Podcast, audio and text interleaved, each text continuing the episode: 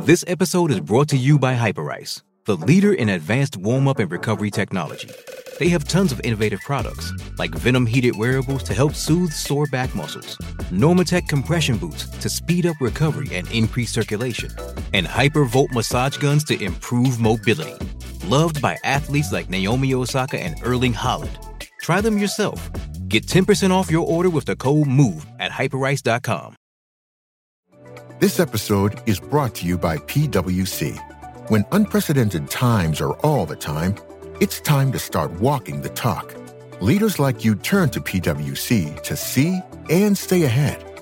Upskill your workforce, use intelligent automation, and transform big ideas into breakthrough reinvention.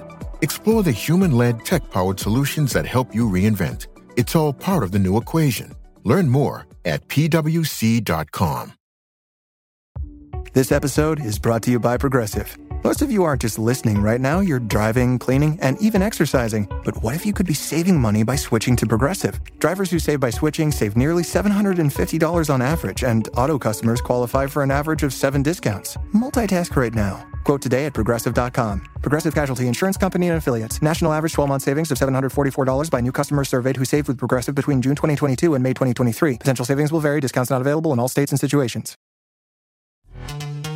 This episode is brought to you by Pepsi Wild Cherry. Pepsi Wild Cherry is bursting with delicious cherry flavor and a sweet, crisp taste that gives you more to go wild for.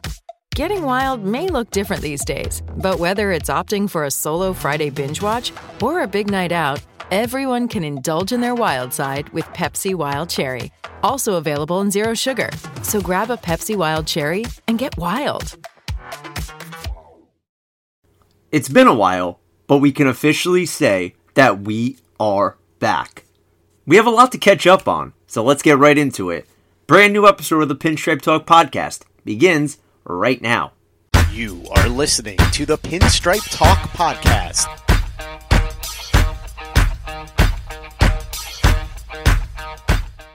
Hello, everybody, and welcome to yet another edition of the Pinstripe Talk podcast, powered to you by Delahanty Media. I'm your host, Nick Delahanty. It is great to be back on the air. It's been a while. November, you know, was our last show, and there's a lot of reasons why I haven't been able to put content out for you, and I do apologize. And we're going to get into some of those as the show goes on. But the main objective is to catch you up on everything that's going on in the world of the Yankees and to give you my opinion on some of the rather big topics that have surrounded this team so far this year.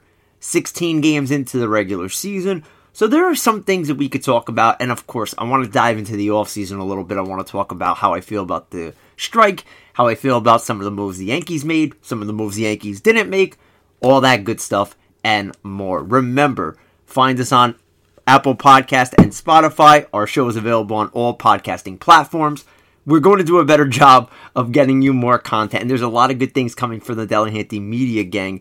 So make sure you follow us and stay in tune with everything that's going on there. If you guys have been following me, you know that I've been very heavily involved in North Carolina athletics, as I'm now a co expert on keeping it heel. Um, so that is a major development in my life and, and with work and, and everything else, you know. There's only so much time to allocate to certain things. But let's get right into this. And I figured that the way I would start today's show and this first broadcast in a while was to talk about my feeling regarding the strike. And when the first strike happened, or I should say the one that happened in 94 or 95, that time frame, I was only one or two years old. So I don't remember, quite frankly, how I would have felt, you know? But going through this one, and you all know that I absolutely love the sport of baseball, and for me, it was kind of heartbreaking, and I have to be completely honest with you. I lost a little bit of passion for the game, and it wasn't that, you know, I don't love watching it and, and I don't love the Yankees. It's more of I saw more and more of the greed that goes from both sides of the spectrum. And yes, they worked it out and they were able to get back on the field, and the season was delayed not too long, but, you know, long enough in my eyes. It's just a matter of you sit back and you think. You have people working tremendously hard on a daily basis in other jobs, whether it be doctors, whether it be educators, not just saying that because I'm an educator, but, you know, we do see what goes on on a daily basis. And you see the arguments that are coming along between the players and the owners, and you just say to yourself, you know, the greed has gotten to be astronomical. And not to say that they're not right in arguing for their money. You know, they're a billion dollar company. You know, these players make these teams a lot of money. These teams bring in a lot of money from people like you and me who just love the game. So there is both sides of the spectrum. And that was kind of part of the reason why it took me so long to get back into doing shows is, you know, I lost that motivation for the sport. And on a bigger spectrum, I feel like the sport is starting to die a little bit in terms of America's people. You know, we always talked about America's pastime, and I just feel like the game is losing people's interest. And certain things like a strike definitely don't help. You know, if, if I go into my school and I say to my students, you know, how many of you watched a, ga- a baseball game last night? Most of them are going to say, I watched basketball, or I watched soccer, or I watch, you know, anything else that might be on not many are going to say they sat down and watched nine innings of a baseball game. And it's very scary to think about how the game is going. And, you know, in the 90s, we had the, sh- the steroid era that saved the game. I will live by that till the day I die. The steroid era saved the game of baseball. What is going to save it now? I do feel like the international prospects and players are going to be a big help. I think it's going to be a big draw. But again, we need something that is gonna set the tone and get people saying, you know what, I gotta watch this baseball game at 10 o'clock at night to watch this player play, and so on and so forth. Now, let's get past the negative, and we'll look at what the Yankees did during the off season. And once the strike came back, the Yankees did make one rather big move, and that was to get Josh Donaldson and Isiah Kiner Falefa from the Minnesota Twins for Gary Sanchez and Gio Urshela. That's a big move. First of all, Gio Urshela, a big fan favorite. Gary Sanchez, a guy that had a ton of potential with the Yankees, but unfortunately it just didn't work out. He needed a new change of scenery, and the Yankees were willing to give it. In return, they get Josh Donaldson, an aging veteran, guy who really doesn't fit what the Yankees have been over the last couple of years. They've been a very clubhouse oriented team, a lot of loose and happy guys, and you know, Urshela was right in the middle of that. But one thing that when this trade was made, and at first I hated it with a passion, I'm going to be completely real with you. But when I sat back and thought about it, and that's coming with age, is 29, I'm starting to figure, you know, don't go off your initial reaction for everything. But the Donaldson move adds something the Yankees haven't had in that span, and that is an edge. That is like that toughness, that dedication to win. Not saying the guys in the locker room didn't want to win. You know, there was plenty of guys that want to win. But you could just see the fire in Donaldson, even at this older age. The confidence, the swagger. He does things the right way. And he's not going to step down from a challenge. He's a guy that has a tough persona. And I thought that, you know, this could work in New York, especially given the Yankees have a lot of position players available. He's not going to have to play every day. You know, as an aging veteran, you, you, you have to really sit back and, you know, take your off days as they come. So for Donaldson, I think it's a good spot. He'll DH a couple of days, he'll play third base, so on and so forth. As for Kiner Falefa, you know, I really like this kid. I do. I'm not going to lie. I think that the Yankees' main objective was to get better defensively, and I feel like as shortstop for the time being, he can do it. You know, he I'll talk about him now instead of going back into him later on, but you know, early on he looked a little rattled and rightly so. You're coming into New York and you're playing for the Yankees and you're taking over a position that many people have their eyes on. And rightly so. It could be nerve-wracking, but he settled in nicely, starting to get some timely hits, playing good defense. You know, the Yankees don't need him to be a 10-year veteran with them. Would it be nice if he ended up being that? Sure. But they have big hopes for Anthony Volpe and Oswaldo Peraza. They have hopes for these guys, these young, talented shortstops they have coming through the system. They don't need a guy like Kiner Falefa to be the everyday shortstop for a long period of time. They need him to hold down the position until those other guys are ready. And then if he does work out, he could be a guy similar to how he was used in Texas. Could play a little shortstop, or he could play second base, third base. He's very versatile. So it's a good piece that the Yankees could have, and he has some club control. I think it's a move that would work out for them. Now, obviously, I don't wish no harm or ill on Urshela or Sanchez. I think that both guys, you know, could really benefit from the new look. But I do wish them well. Urshela, I loved having him around. Defensively, he was a wizard at third base. I think the Yankees only made that move because they felt like they got enough out of him or felt that they got more than they could out of him. I don't think they would have made that move if they thought they had three or maybe four years of really good baseball from Urshela left in them. And Sanchez, it just did not work out. It was kind of one of those sticky situations. Defensively, the Yankees needed to improve. They decided to go with Kyle Higashioka, now have him and Jose Trevino behind the dish. And you know what? Sanchez has a new look in Minnesota. Let's see how it works out for him. The other big move they made was trading Luke Voit to the San Diego Padres. And as you probably already know, Voit is already on the injured list, even as a full time DH. Voit is on the injured list. The Yankees went out and signed Anthony Rizzo to play first. They brought him back on a two year deal. That's a move I love. I think a full season of Rizzo in the Bronx. He's a guy that could hit 30 home runs, especially with the short porch in right field.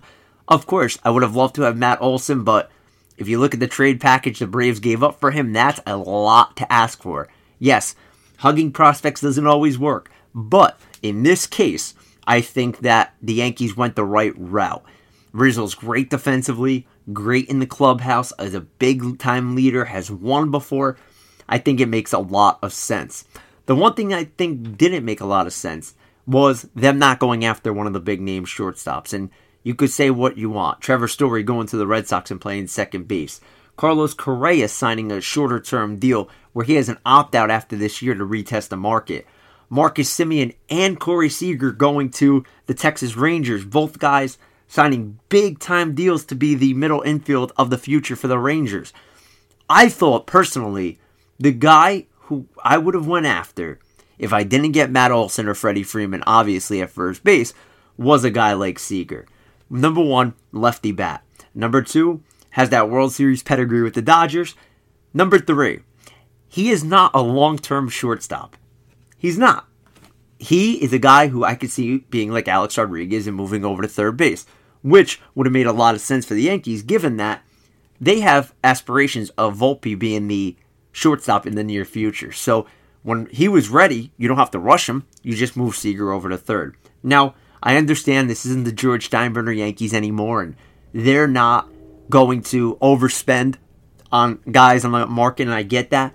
But I thought if they were going to spend, it should have been on a guy like Corey Seager. Unfortunately, it didn't work out that way. The Yankees went into this season with the hopes of, you know, we think that DJ LeMahieu is going to be better than he was in 2021. We think that Gleyber Torres is going to figure it out now that we're going to put him at second base. You know, Josh Donaldson's a guy that we feel could really ignite the offense. What do you expect out of Judge and Stanton? We're going to get to Judge in just a minute. Aaron Hicks, another bounce back candidate. Joey Gallo, who had a really bad second half of the year in his first half a season with the Yankees. What do you get out of him? There was a lot of areas where the Yankees were saying, you know, if we get the production we think we could get out of those positions, we're going to be in a really good spot. And it's a risk to take, but it's a risk that they were willing to be okay with. And, you know, I guess you have to just wait it out and see how it goes. But again, I don't know if it's just from the fan side of me or whatnot, but it's been a long time since 2009, and to have that kind of you know if game situation, you know, it, it doesn't seem like the intensity of winning a World Series is is all there at this point. Yeah, of course, p- overpaying free agents and overspending doesn't always equate to World Series championships, but when you're a couple of pieces away, it would make sense to add the pieces that you do need, regardless of what the luxury tax may hold. Let's remember, the Yankees are a $7 billion franchise, and they're putting 220 million into their payroll. So that just shows you, you know, they're making a lot of money, and they're spending not as much money on the roster. And of course, there's limitations and whatnot, but again, it just doesn't equate. Now, before we get into actual baseball stuff, the final straw of the offseason was Aaron Judge turning down an extension offer from the New York Yankees. And of course, you have to look at it from both perspectives. Number one, Judge is entering his age 30 season. He wants to get the most amount of money he can possibly get on the open market. The Yankees were trying to offer him a fair deal, but in the same token, get him for a price that fit their budget. Now, the the offer the Yankees gave, I thought was fair. It was in the 230 million range. It would have paid him 30 something million a year. I thought it was fair. I really do. If the Yankees lowballed him and said, you know what, we're going to offer you 500, five for 100 million, I should say, then I'd be like, you know, maybe we should really take a seat and really start to bash the Yankees front office. However, you know, it didn't work out. Judge was not happy with the offer. It appears that he's going to hit free agency in the in the winter, which I don't think is a very good thing for the Yankees. I think that if he does hit the free agent market, he's going to be a goner. I believe that somebody else will overpay him. And my thought process on it was this Aaron Judge said on numerous occasions he wants to be a Yankee for life. And with the offer that the Yankees did give him, I thought that it was fair. Now, mind you, I'm not in Judge's seat and looking at what kind of money I could get on an open market. So again, I've never been in that position. I wish I was because, you know, if they would offer me eight years, 230 plus million to play for the New York Yankees, I think I would skin my knee trying to sign that paper. But on the other hand, you're judge. You're betting on yourself. You can't blame the guy for betting on himself. My biggest thing is can Judge stay healthy? And yes, of course, I know the whole freak in- incidents with some of these injuries, and he was limited to 112 games in 2018, 102 in 2019, then just 28 in 2020, and then again last year, coming off a year in which he played in 148 games. Now, obviously, I grew up in an era where guys wanted to play 150, 160 games a year. That's just how they were. The big time players played that. That's not the same game. But you do want Aaron Judge on the field at least 135, 140 games a year. He hasn't shown the ability to stay on the field, and freak injury or not, it's something that does ride him in, you know, his contract pursuit. The guy's a great ball player. He's a great leader. I think that if they do extend him, he'll be the captain. But I am a little discouraged with how this all played out. And, you know, he's really betting on himself, and he turns 30 this week, so early uh, happy birthday to him. But it's just going to be really interesting to see how this plays out. And quite frankly, I don't have an answer. I don't know how it's going to work out. I do think, though, and Michael Kay did say this, and, and I agree with him. If he hits the free agent market, he's a goner. I think the Yankees are going another direction. I, I know that Yankee fans won't want to hear that, but I think they have to brace for the reality that if he hits the market, somebody's going to be willing to pay him, and it may not be the New York Yankees. Now, let's talk about actual baseball things. And the Yankees are 10 6 to start the year, tied for first in the American League East. That's great. But there have been some bumps and bruises along the way. Losing a brutal series at Baltimore, losing two out of three. Um, it's not what you want by any means. But they've been playing better baseball of late. Have won five of their last six, took care of business against Detroit, won two of three there. Swept the Guardians in their first series in Yankee Stadium. You know, the Indians couldn't beat the Yankees at at Yankee Stadium. The Guardians can't either. And you know, the upcoming schedule is favorable. The next six games are home against Baltimore, a team that they should win at least two out of three. And then you go to Kansas City before going across the border to Toronto. So right now you have to take care of business. You have to beat those teams that you're capable of beating. Let's look at some of the guys that have stood out and have struggled overall. Giancarlo Stanton through 15 games, 22 strikeouts. He's been awful as of late. Uh, 203 average. I don't know what's up with G, but I think that he'll bounce back. Judge has been solid so far. Nothing special from him, obviously. You know, he's hitting 263, has a couple of homers, had the multi homer game. Hopefully that gets him going a little bit. Donaldson's hitting below 200. That's not going to last. I think when he gets comfortable, he's going to be an asset in this lineup. DJ LeMahieu's looked really good early on. That's a great sign for the Yankees. Kiner Falefa, like I mentioned before, has really started to put the bat on the ball. Seems a lot more comfortable. You have guys like Joey Gallo and Gleyber Torres who have been off to sluggish starts, but again, Torres has not seen as much action given the Yankee situation of having nine starting players and eight spots to work with. So there are a couple of days a week that he's the odd man out. It could be tough for him being an used to being an everyday player and then going to this more of a day by day basis role. He's going to have to adjust to it, as I think these Yankees are going to have to adjust to it as well. And Aaron Hicks gets a lot of heat. Trust me. I'm I'm a big Aaron Hicks guy who gives him a lot of heat. I'm one of them. But he's been solid so far. The thing with Hicks is can he stay healthy?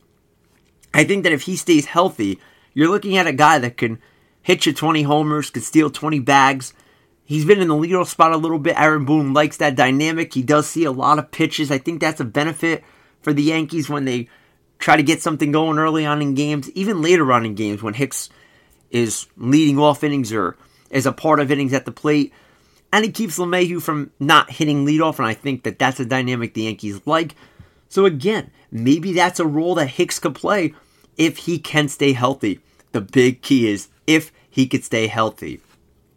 On the pitching end, my two disappointments. We're going to get into disappointments first because we'll go to the positives after. Gerrit Cole, although he had a really good start against the Guardians, he has not looked like an ace. And again, you hear all the chatter about the spider tack and all that garbage. I don't think it's that. I think it's a guy trying to get into an early season groove, shortened spring training, a lot of expectations. I'm not worried about Gerrit Cole. I think he'll be fine overall. Chad Green becoming unreliable out of the pen. This is a guy that over the last couple of seasons, you would have told me, you know, the game's on the line. You want a reliever in there. Who are you going to put in? I would tell you Chad Green 9 out of 10 times. The guy has just not been effective. Let up a couple of untimely hits. You know, he hasn't looked as sharp as he has. Have the Yankees really worn him out? That's the question I have. But other than that, the Yankees pitching staff has been fantastic. One of the best starting pitching ERAs in the league. The bullpen's been dynamite. You know, you could go up and down the list of the bullpen and just point out guys who have been dominant. Michael King coming off a dominant outing where he struck out eight batters in three innings of work. Clay Holmes had some really nasty sinking stuff, and he's a guy to look out for as well. Clarke Schmidt has been used sparingly, but he's been solid. Right before the season started, they got Miguel Castro for Joely Rodriguez. Castro, another guy who, you know, when he has his control, he could be dynamite as well. Chapman below one ERA. He's been used seven times this year. Loaisiga, you know, he's had some bumps, but again, he's going to be one of the most dominant relievers in the game. And you can just keep going down the list. And the starters, the biggest question mark coming into the season, have been good. If you watch Severino pitch, it looks like Severino from a couple of years back. He's on fire on a mound. Just his intensity, his passion. A big strikeout, he's pumping on the mound and getting all excited. Nestor Cortes, He's funky, he's quirky. You don't know what to expect from him, but I absolutely love it. He is must see TV every time that guy takes the mound. And then you have guys like Jordan Montgomery and Jameson Taillon, who, although I don't think their stuff is going to wow you, they don't have 99 mile per hour fastballs and really amazing stuff, but their pitches get the job done. They go out there every fifth day and they'll give you a quality outing. They keep you in the ball game, and that's what this Yankees team needs. So, yes, the offense has struggled early on in the year, and the pitching has carried this club to their 10 and 6 record. Obviously, this is not going to hold all year. The Yankees need their offense to step it up a little bit more. You saw that game where they scored 10 plus runs against the Guardians. Hopefully that keeps up because the Yankees offense could really help this pitching staff one that's already being taxed early on in the year. So, early mindset, Yankees look solid. I wouldn't say they look amazing. I wouldn't say they look great. I'll give them a solid. I think there's room for improvement. I think there's room for growth. A couple of new pieces in the mix. I feel like they'll all fall into place. Couple of things. Number one, they got to get Stanton going. Number two, they got to stay healthy. Number three, Aaron Boone has to find a way to maneuver the guys without keeping them out of the lineup too much. Like I said earlier, nine starting caliber players, eight spots per game. You have to find a way to keep everybody active. For players that are on a regimented schedule, they get used to playing every day and being able to see pitches. You cannot get guys cold, which will lead to them struggling. I think that's part of the reason why we see some of these guys struggling a little bit. If you notice, Donaldson will get a day where he'll DH and then not play. Stanton the day before an off day doesn't play, so he gets an extra day. You know, there are a couple of things that I feel like Aaron Boone and his staff will shore up as the year goes on. And of course, you, you can't control injury. So you hope you stay out of injury trouble because obviously that's something that it you know it's a good problem to have having nine players that are starting caliber in this league. But again, it's something you just have to watch out for. And finally, Boone has to make sure the bullpen doesn't get taxed. We've seen it in the past. Once the playoffs come, these guys are gassed. You cannot overkill them early. They have to find a way to get a little more length out of the starting pitching in order to make that happen. But overall, good start to the season. We're excited to be back. And obviously, make sure you tune in for more of our updated content as the season rolls along. Once again, this has been another episode of the Pinstripe Talk podcast, powered to you by Delahanty Media. Man, it feels really good to be back. We'll talk to you really soon, everybody. Don't forget, let's go Yankees.